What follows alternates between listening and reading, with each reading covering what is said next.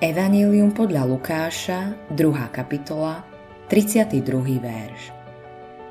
Ako svetlo, ktoré sa zjaví pohanom a oslávi tvoj ľud izraelský. Ak by sme mohli pozerať cez mohutný ďalekohľad alebo počuť elektrickú rezonanciu, boli by sme schopní počuť a vidieť kovové hviezdy, ktoré za posledné roky Rusko a Amerika vyslali do vesmíru. Žiadna z týchto umelých hviezd nepriniesla svetu pokoj.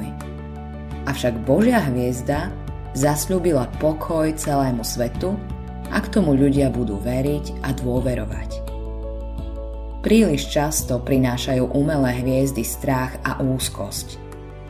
Náš prístrojový raj, zavesený v pekle medzinárodnej neistoty, nám určite neponúka šťastie, o ktorom snívalo minulé storočie. Hviezda je však stále na oblohe.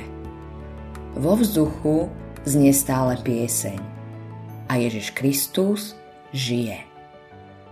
On je s nami živo prítomný, aby porazil zúfalstvo, dodal nám nádej, odpustil hriechy, zobral našu osamelosť a zmieril nás s Bohom. Modlitba dňa Tvoj pokoj zasahuje všetkých, ktorí ťa milujú a dôverujú ti, živý Pán Ježiš.